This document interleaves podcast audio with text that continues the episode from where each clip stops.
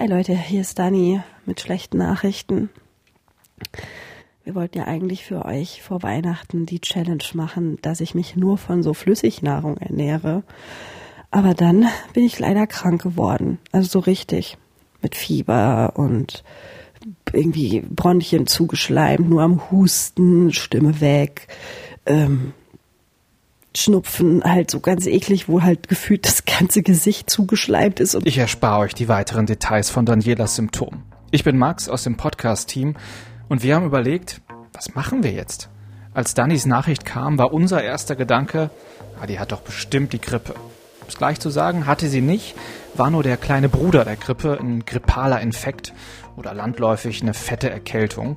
Aber ihre Krankheit war trotzdem der Anlass für uns, uns mit der Grippe auseinanderzusetzen, denn sie ist mal wieder losgegangen, die Grippesaison. Meine Challenge lautet also, ich überstehe die Grippewelle. Ich spreche mit einem Experten vom Robert Koch Institut, mit Wissenschaftlern, die zur Grippeimpfung forschen und mit einem Infektionsmediziner über die Frage, warum die Influenzaviren, so heißen die Grippeviren ganz konkret, Jahr für Jahr wiederkommen und uns belästigen. Meine Challenge ein Podcast von MDR Wissen.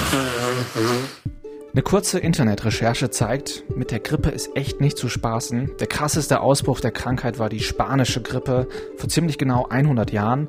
Eine Pandemie, die weltweit 50 Millionen Menschen das Leben gekostet hat. Und auch heute noch sterben Jahr für Jahr in Deutschland, weltweit, tausende Menschen an der Grippe. Um mich zu schützen, will ich erstmal wissen, was sind das für Viren und wie finden die ihren Weg zu uns? Ich habe mir also erstmal ein kleines ABC der Influenza-Viren angeeignet. Also es gibt A, B und C. C spielt bei Menschen kaum eine Rolle. Matthias Plätz ist Direktor für Infektionsmedizin und Krankenhaushygiene am Uniklinikum Jena und kämpft quasi tagtäglich gegen Viren und Virusinfektionen. Relevant sind A und B und A und B sind auch in der Influenza-Impfung enthalten. Und jetzt gibt es groß, zwei große Unterschiede zwischen A und B. A hat ein äh, segmentiertes Genom. Das heißt also die, die Erbinformation des A-Virus, äh, da gibt es Sollbruchstellen. Und wenn jetzt zwei unterschiedliche A-Viren sich in einem Wirt treffen, dann können diese Sollbruch, an diesen Sollbruchstellen kann das Genom sozusagen brechen und es kann sich neu zusammensetzen, also wie so ein Lego-Baukasten.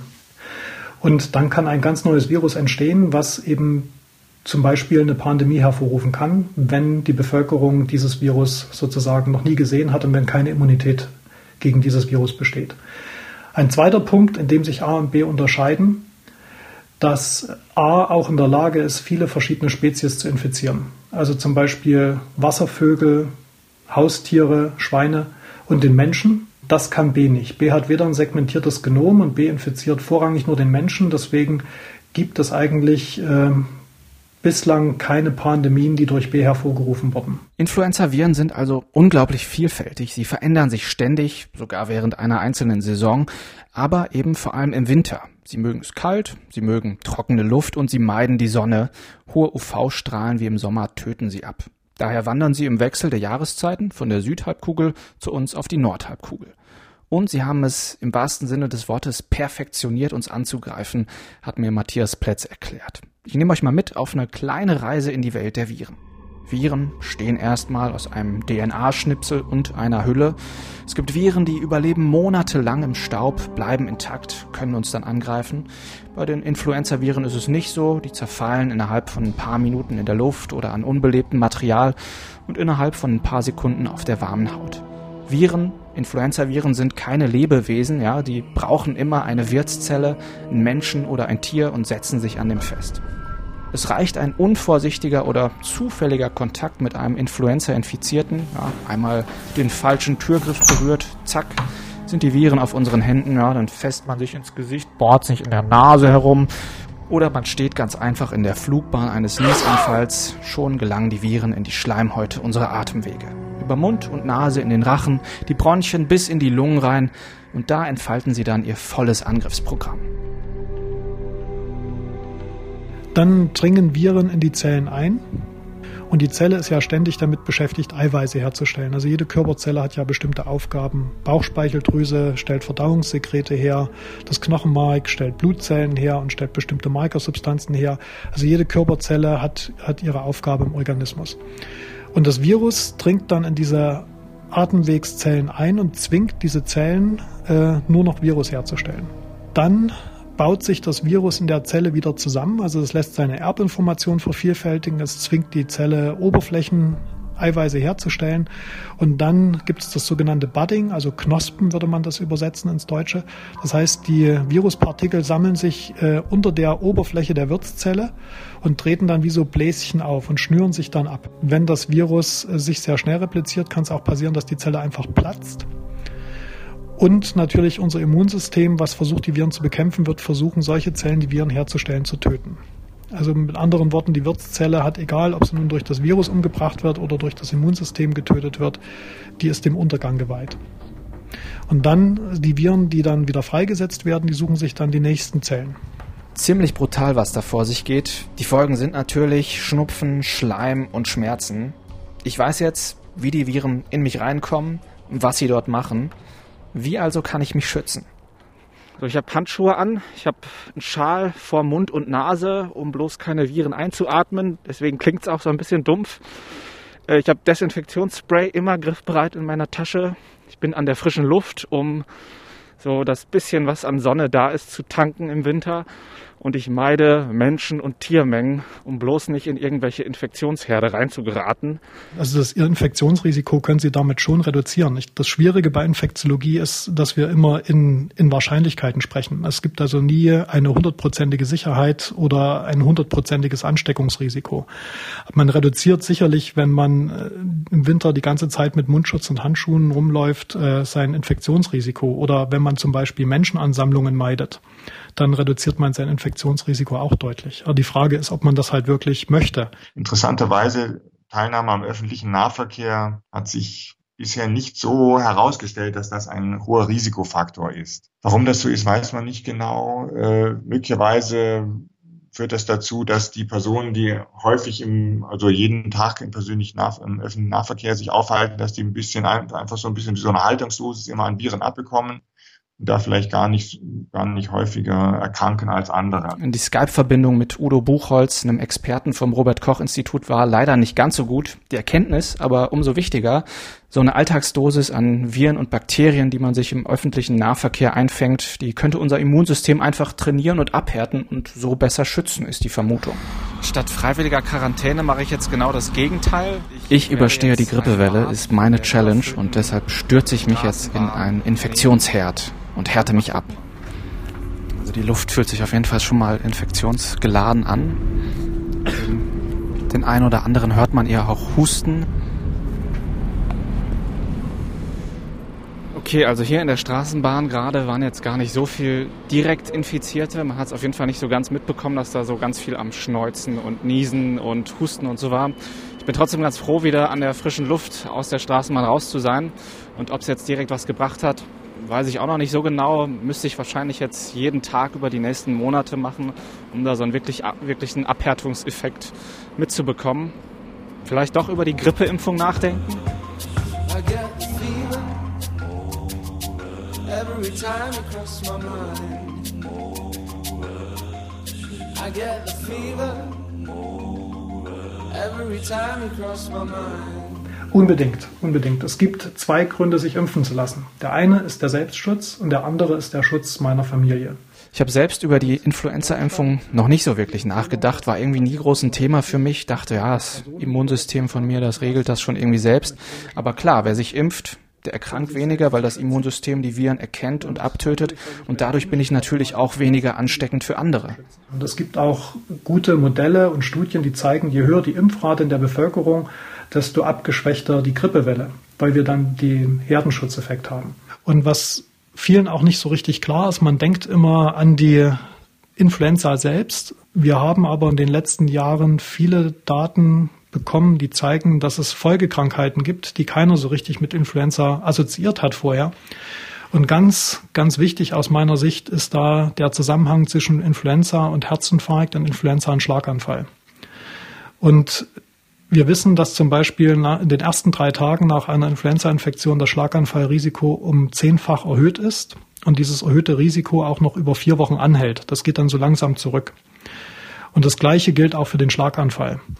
Wir hatten aufgrund von Studien in den letzten drei, vier Jahren hier wirklich gute Daten. Es gibt sogar randomisiert kontrollierte Studien, also den höchsten Grad der medizinischen Evidenz, die das ganz klar belegt haben, dass die Impfung gerade bei Patienten, die Risikofaktoren haben, also Bluthochdruck, hohe Cholesterinwerte oder vielleicht sogar schon mal einen Myokardinfarkt hatten, dass man bei denen durch die Influenza-Impfung das Infarktrisiko in einem Maß reduzieren kann, äh, wie auch Blutdruckmedikamente oder eine Raucherentwöhnung das schafft. Finde ich schon krass, was an der Grippe da mit dranhängt, an Krankheiten und dass die Impfung dagegen schützen kann und speziell bei Vorerkrankten so, so gut wirkt, wie mit dem Rauchen aufzuhören. Es gibt mir schon auf jeden Fall nochmal zu denken, ist auf jeden Fall so ein, so ein Anstoß, hm, vielleicht doch sich impfen zu lassen. Aber ich will erstmal wissen, was steckt denn eigentlich bei der Impfung alles dahinter? Wie kommt die Impfung zustande? So viel vorweg, es ist ein ziemlich langer Weg bis zur Spritze. Am Anfang steht so etwas wie ein Grippegipfel der Weltgesundheitsorganisation. Da trifft sich quasi das Who is Who der Virologen und Epidemiologen. Jeder bringt so seine Daten mit. So generell, es geht in die Richtung sozusagen, treten gerade so gegen Ende der Grippewelle schon Viren auf, von denen man sich vorstellen könnte, dass sie dann in der nächsten Welle dominieren könnten. Das ist so ein bisschen äh, die Idee, oder man versucht das auch so ein bisschen von daher zu antizipieren. Und Soll heißen, die Expertinnen und Experten wägen ab, wann welcher Virustyp das letzte Mal aufgetreten ist, wie intensiv, und daraufhin geben sie die Empfehlung ab, welcher in der nächsten Saison am Start sein könnte. Es ist ein Spiel mit Wahrscheinlichkeiten. Ja, es kann sein, dass die Expertinnen und Experten daneben liegen, der Impfstoff weitestgehend unwirksam ist. Deswegen sagt man in der Regel, dass die jährliche Impfung so eine Wirksamkeit von etwa 50 Prozent hat. Eben weil sich die Viren so schnell ändern können. Irgendwann einigt man sich auf bestimmte Viren, die werden dann ähm, quasi isoliert und dann auch verschickt an die Industrie. Es werden auch bekannt gegeben dann äh, müssen die letztendlich, heutzutage werden immer noch die meisten über, über ähm, Hühnereier hergestellt. Die vermehren sich also sehr gut in, in diesen ähm, Hühnereiern. Die müssen auch in ganz speziellen ähm, Höfen äh, erzeugt werden von speziell abgeschirmten Eiern, damit da nicht irgendwelche anderen Erreger mit drin sind sozusagen. Ein Ei ergibt eine Impfdosis. Die Vorstellung, dass da Millionen und Abermillionen von Eiern gezüchtet werden für ein Impfmittel, das finde ich ziemlich unappetitlich. Im Alltag versuche ich darauf zu achten, wenig bis gar keine Hühnereier zu essen, einfach weil ich die Art der Tierhaltung speziell bei Hühnern echt nicht cool finde. Und jetzt soll ich mir einen Impfstoff spritzen, der aus Eiern hergestellt wird? Das Ei hat sich halt als ziemlich praktisch erwiesen. Da drin in den Eiern sind Embryonen, in denen sich das Virus vermehrt. Dann hat man nach drei bis vier Tagen, nachdem das Ei infiziert wurde, kann man das Ei einfach aufschlagen und hat dann die Aufgabe, diese Viren aufzureinigen, dass sie sauber sind, dass sie unseren Körper keine allergischen Reaktionen machen. Und dann wird das Virus abgetötet mit Formalin. Das hat äh, somit die Möglichkeit, wenn ich das jetzt in den Arm spritze, eine Immunreaktion zu machen. Das Virus kann sich aber nicht vermehren, aber für unseren Körper bedeutet das, dass Antikörper gebildet werden können. Und wenn jetzt ein richtiges Virus sich vermehren wollte, durch eine ganz normale Infektion, niest jemand an, dann hat der Körper eben schon die Möglichkeit, sehr schnell solche Antikörper zu machen und er wird einfach nicht an Influenza erkranken. Udo Reichel ist Direktor am Max-Planck-Institut für Dynamik komplexer technischer Systeme in Magdeburg. Ich habe ihn vor fünf Jahren getroffen, denn er forscht an Alternativen zum Hühnerei und damals habe ich schon mal einen Beitrag drüber gemacht. Das Interview ist zwar jetzt schon eine Weile alt, aber an den grundlegenden Einsichten und der Forschungsarbeit von Udo Reichel hat sich nicht viel verändert. Das habe ich mir jetzt im Zuge der Challenge nochmal von der Pressestelle bestätigen lassen. Und das, was wir hier anders machen, ist, dass wir Technologien nehmen, die ohne Eier auskommen. Das heißt, wir nehmen tierische Zellen, die in Bioreaktoren gezüchtet werden können in großen Mengen. Das hat den Vorteil, dass man diese Zellen im Prinzip zu jeder Jahreszeit aus dem flüssigen Stickstoff, also befroren bekommen kann. Wenn ich Eier brauche, müsste ich erst Eier bestellen. Das kann Wochen oder Monate dauern. Und wenn ich jetzt zum Beispiel eine Vogelgrippe hätte, ist auch noch die Gefahr, dass wir gar keine Vögel haben, die uns Eier legen.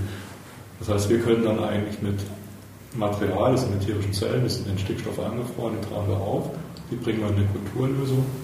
Das ist eine Lösung wie eine Kochsalzlösung, die hat Aminosäuren, Glucose, Glutamin, also relativ einfache Bestandteile, in denen die Zellen sich vermehren können. Und wenn wir eine hohe Zellzahl haben, wird das Ganze gewaschen erstmal, damit wir ein verbrauchtes Medium entfernen. Dann geben wir frisches Medium dazu, geben die Viren dazu, die wir vermehren wollen. Und nach drei Tagen kann man ernten. Also der Prozess dauert eine Woche ungefähr. Es dauert halt einfach, bis man ein Ei hat. Das muss gebrütet werden vom Huhn. Dann muss der Virus injiziert werden. Der Virus muss in der Zelle wachsen, muss sich vermehren, bis man ihn dann extrahiert nach ein paar Tagen und eine Impfdosis herstellt.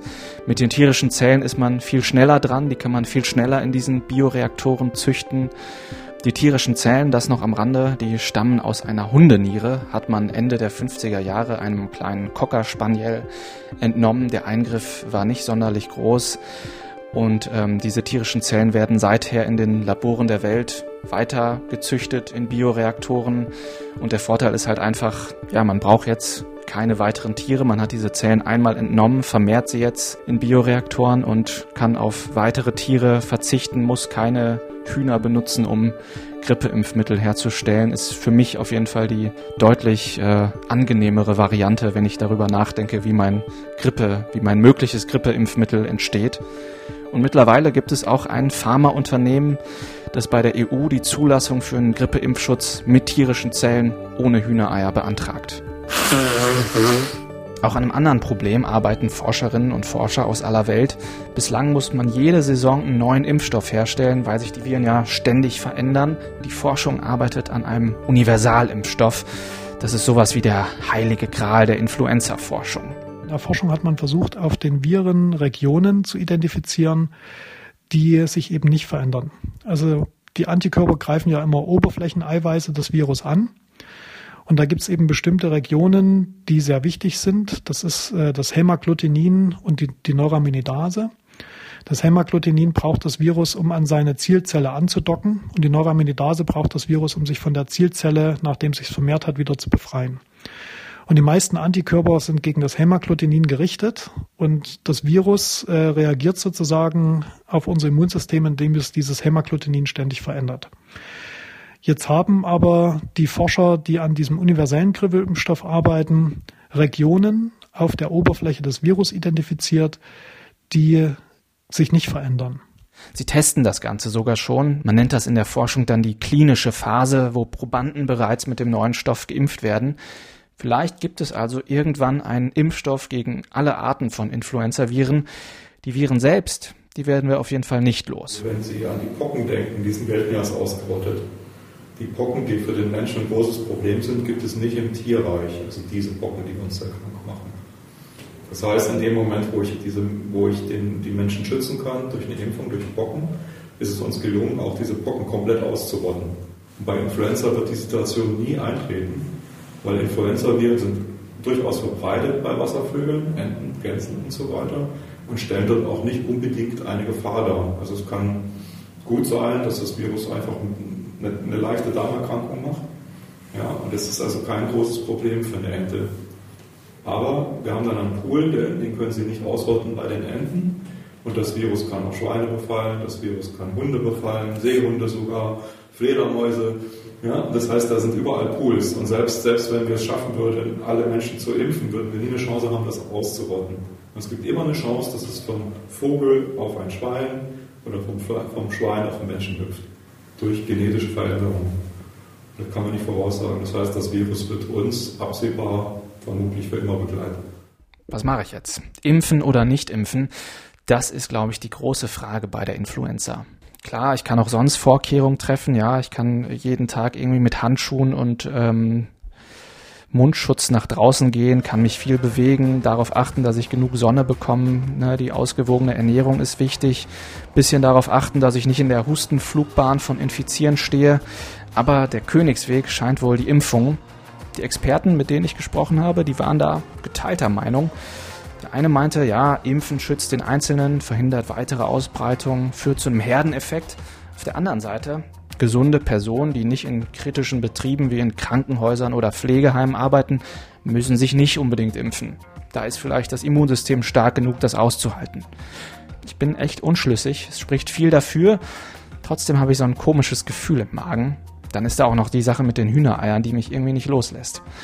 Als meine Kollegin Daniela wieder gesund war, hat sie mir erzählt, dass sie sich hat impfen lassen. Ich habe das gemacht, weil das bei uns auf Arbeit angeboten wurde. Und ich habe mich dann so ein bisschen darüber belesen. So Vorteile, Nachteile, Wirkung und so weiter. Und das hat mich irgendwie weitgehend überzeugt. Dann kamen auch noch Kollegen und meinten, hey, ich war gerade bei der Grippeschutzimpfung. Falls du Bock hast, kannst ja auch noch schnell gehen. Und ähm, naja, mein Immunsystem ist, glaube ich, irgendwie derzeit ziemlich im Keller, weil ich dieses Jahr wahnsinnig viel ähm, Antibiotikum nehmen musste. Dann habe ich mir gedacht, ja gut, dann probiere ich das mal aus mit dieser Grippeschutzimpfung, damit ich dann irgendwie im Winter nicht noch mit Grippe auch noch flach liege. Und äh, habe das dann gemacht. War super easy tatsächlich, also ähm, keinerlei Nebenwirkung bloß am Tag drauf wie so ganz, ganz leichten Muskelkater im Oberarm, wo ich halt die Injektion reinbekommen habe. Und das war's, ja.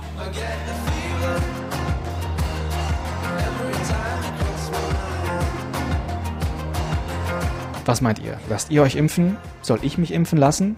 Schreibt mir gerne eure Meinung an challenge.mdr.de. Ich hoffe sehr auf Entscheidungshilfe.